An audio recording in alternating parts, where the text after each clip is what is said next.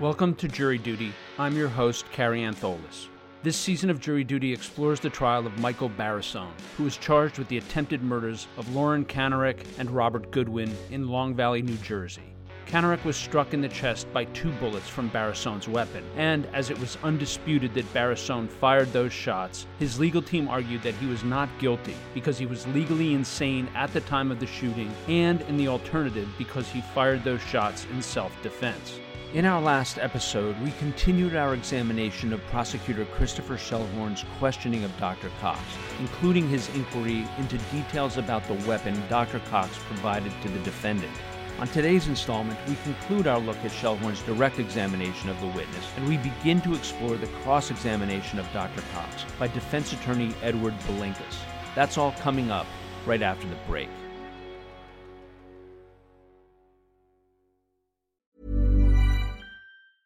Ryan Reynolds here from Mint Mobile. With the price of just about everything going up during inflation, we thought we'd bring our prices down. So to help us, we brought in a reverse auctioneer, which is apparently a thing. Mint Mobile unlimited premium wireless. Ready to get 30, 30, bit to get 30, bit to get 20, 20, 20, bit to get 20, 20, bit to get 15, 15, 15, 15 just 15 bucks a month. So, Give it a try at mintmobile.com/switch. switch. $45 upfront for three months plus taxes and fees. Promo rate for new customers for limited time. Unlimited more than 40 gigabytes per month. Slows. Full terms at mintmobile.com.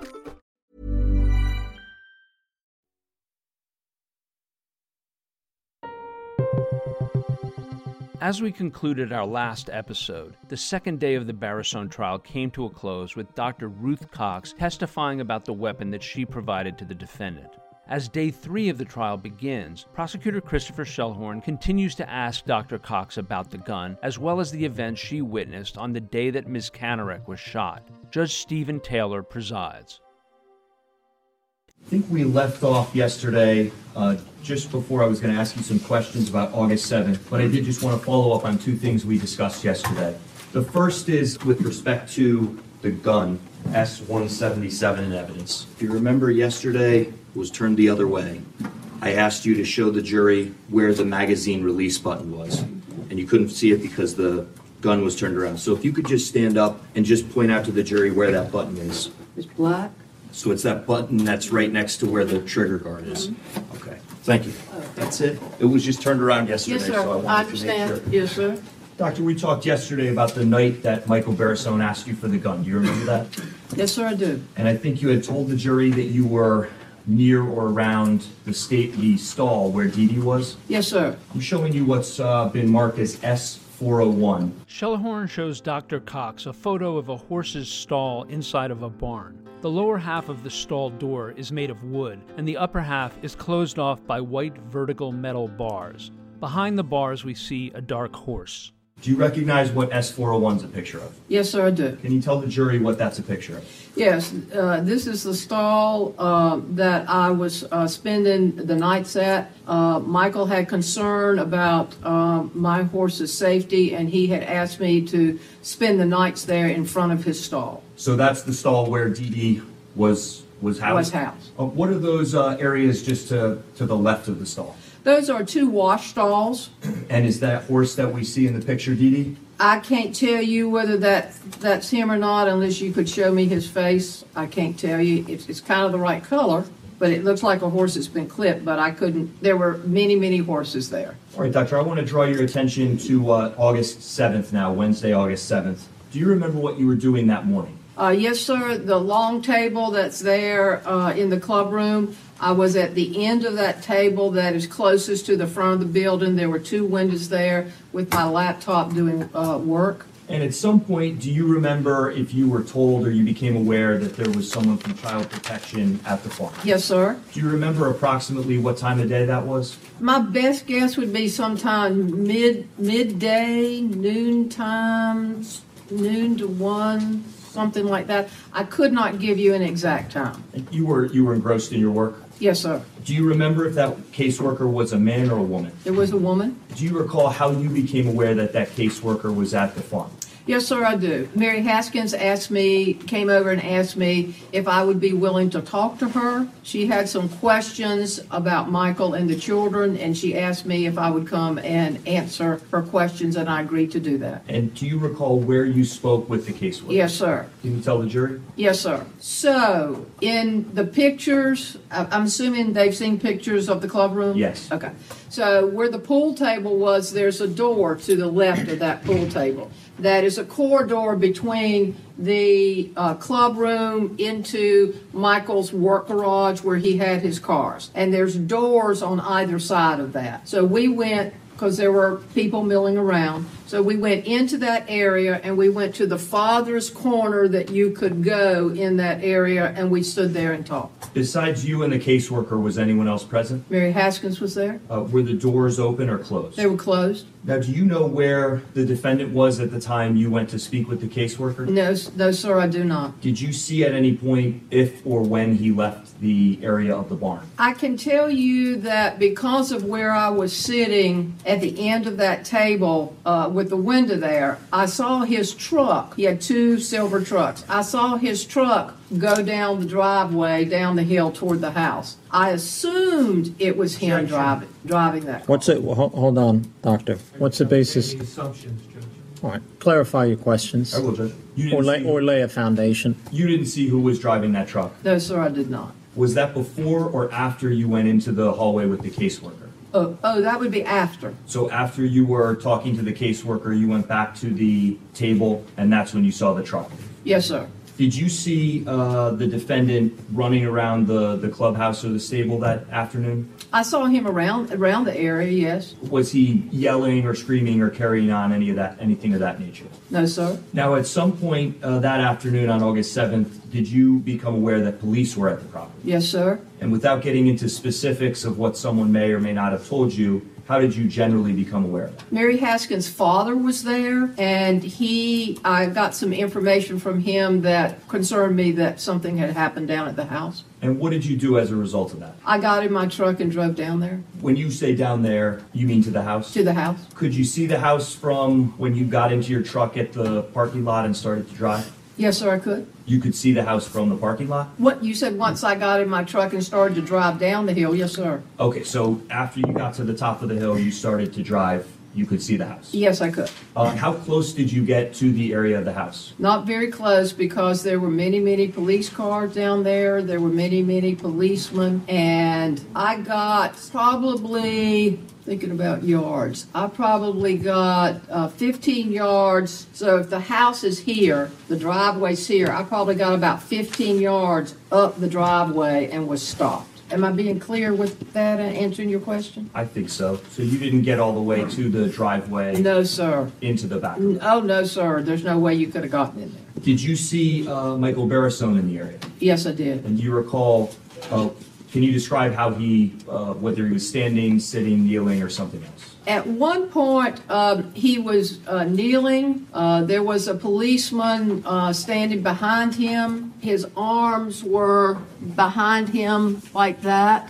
And then at another time, he was sitting next to the wheels of, I don't know if it was a trailer or a car that was there in the parking lot. Now, I think you said yesterday that at some time after the police got to the scene and, and after the investigation began, that you were advised or you learned that your firearm had been recovered by the police. Yes, Were you asked that night on August 7th, 2019, about your firearm? yes, sir. And were you shown a picture of a black and pink 9mm Ruger by a detective? Yes, sir. What did you think when the police officer showed you that picture? My heart sank.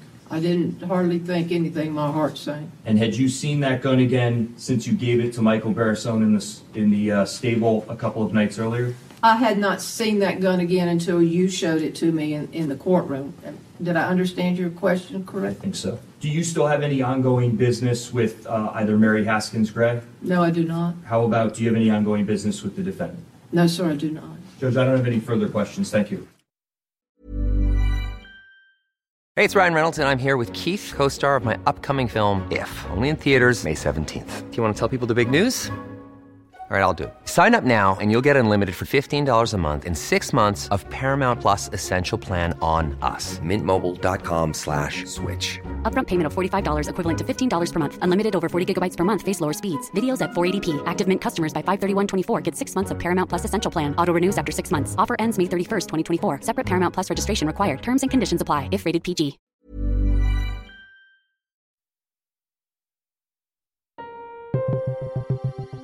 Judge Stephen Taylor invites Barrisone defense attorney Edward Belinkus to cross examine the witness. Blunt, cross-examination. Belinkus addresses Dr. Cox. Ms. Cox, uh, you were charged with a criminal offense, correct? Yes, sir. And you agreed to uh, testify as part of your uh, plea agreement, correct? Yes, sir. Now, uh, the prosecutor just asked you questions concerning you being shown a picture of your gun on the night of the incident, correct? Yes, sir. And, and that's the uh, question where you said your heart stopped, correct? Yes, sir. Now, you told the police at that time that you weren't sure if it was your gun, correct? Yes, sir. Uh, But deep down in your heart, you knew it was your gun, correct? I strongly thought it was my gun. Yes, sir. Was there any doubt in your mind that the gun that they were showing you at that time was your gun? Well, there was a, a little bit of hope that it wasn't my gun until I knew that it was the same serial number as my gun. Now, you've been coming to the farm for approximately five years, correct? Yes, sir.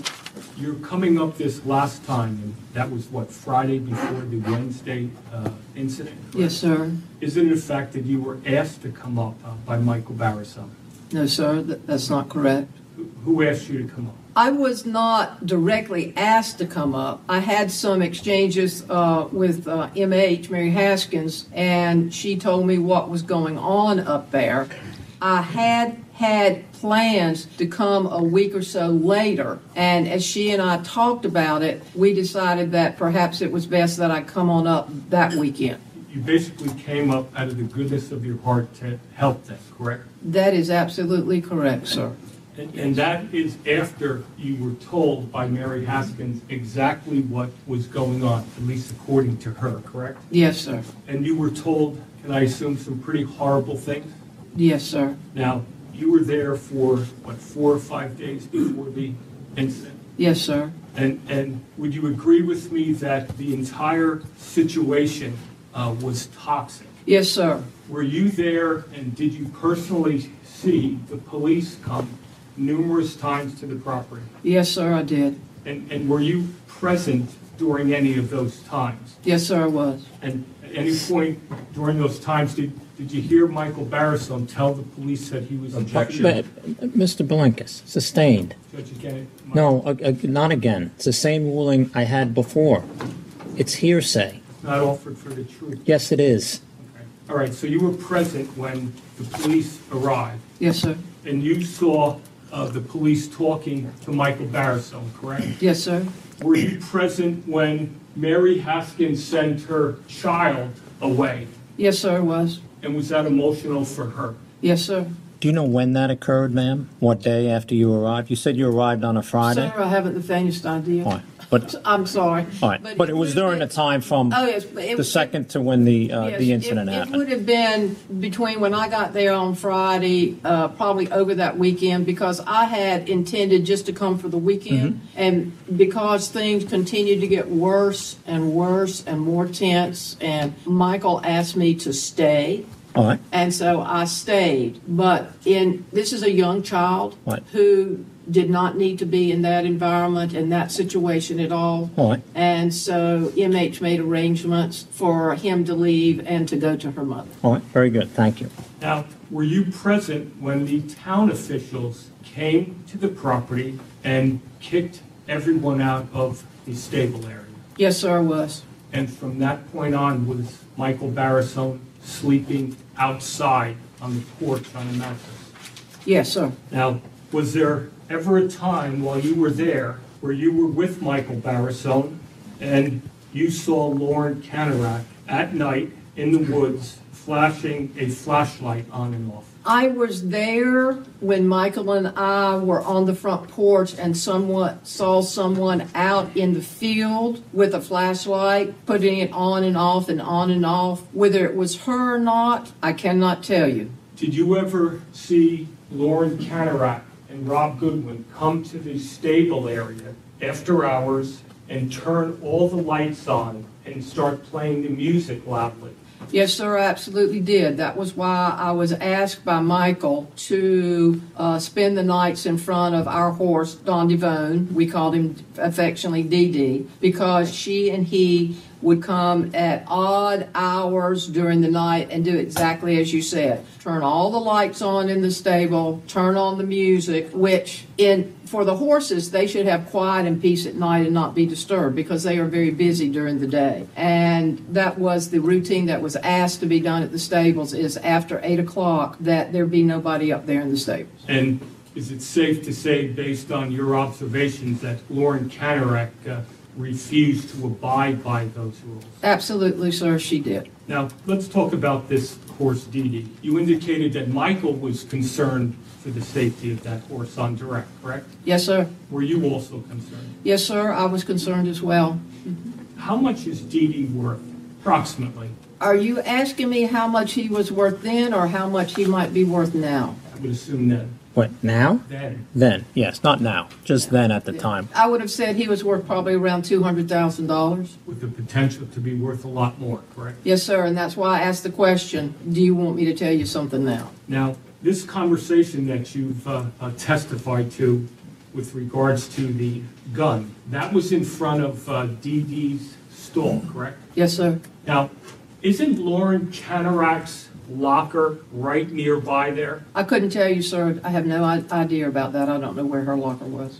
Did you receive any information with regards to the possible recording of private conversations in the stable area? All right, don't, don't answer that question. I think it calls for a hearsay answer, doesn't it, Mr. Belinkus? Judge, I'll- I'll- Unless she, unless she has personal knowledge herself somehow, but other than that, it would be a hearsay answer.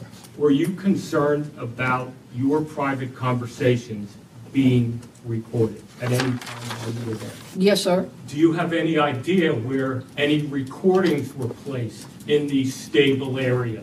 No, sir, I do not. Belinkus then pivots back to asking Dr. Cox about her gun.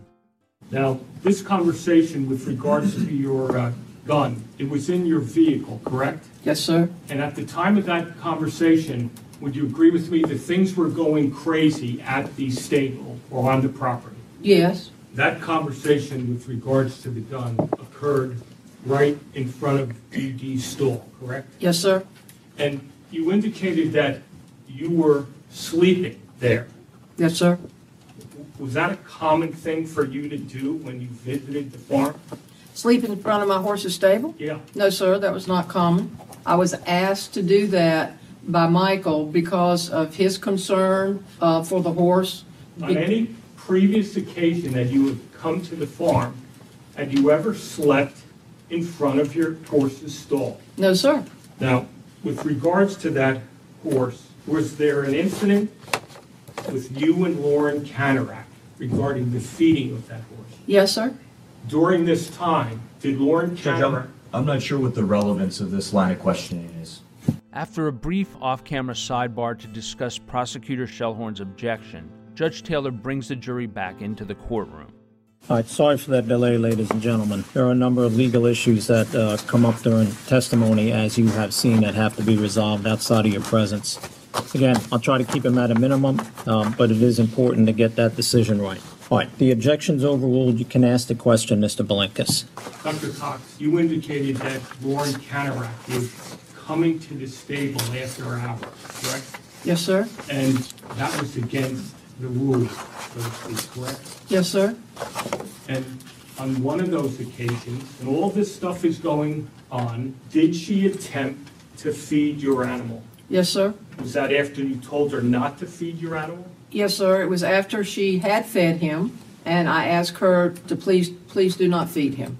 And she did it again. She was feeding him some sugar, lumps of sugar. And- And were you concerned, in light of everything that was going on, her feeding you were hoarse? Yes, sir, I was very concerned. And w- was she videotaping this, or were you trying to videotape this? Yes, I did videotape it And why did you videotape it? because of my concern for the horse and what was going on with the horse. Judge Taylor interjects with a question for the witness. Did you communicate that to Mr. Barrisone? Did I tell him that this had happened? Yes. Yes, sir, I did. When did that happen? When did I tell him? that? Yes, if you recall. It would have been the next time that I saw him. Judge Taylor then pauses the questioning and offers clarification to the jury on the relevance of this testimony to their consideration of the facts of the case.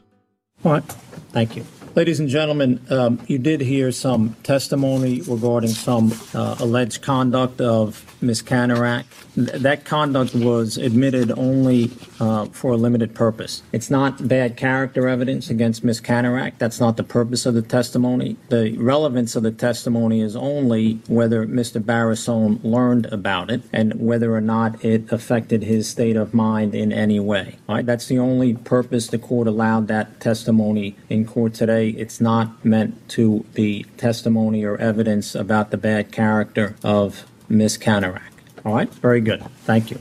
And with that, we bring to a close this episode of Jury Duty The Trial of Michael Barrisone. Please join us on our next installment for the conclusion of the testimony of Dr. Ruth Cox. And if you would like to listen to these episodes early and ad free, head over to our Jury Duty Crime Story Patreon page.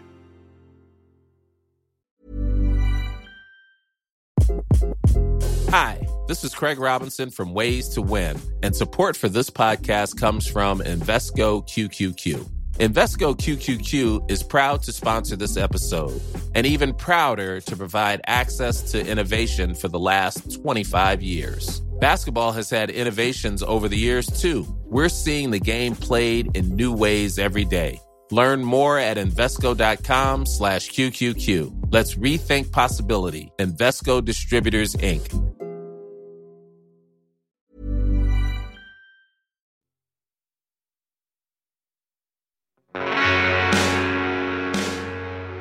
You can find more information about this trial on our Jury Duty Crime Story Patreon page or at crimestory.com.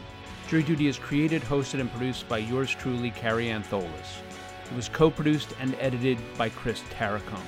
Music for this episode was provided by Strike Audio, and trial audio is courtesy of Law and Crime Networks. Thank you for joining us, and we hope you will come back for the next episode of Jury Duty The Trial of Michael Barrisone.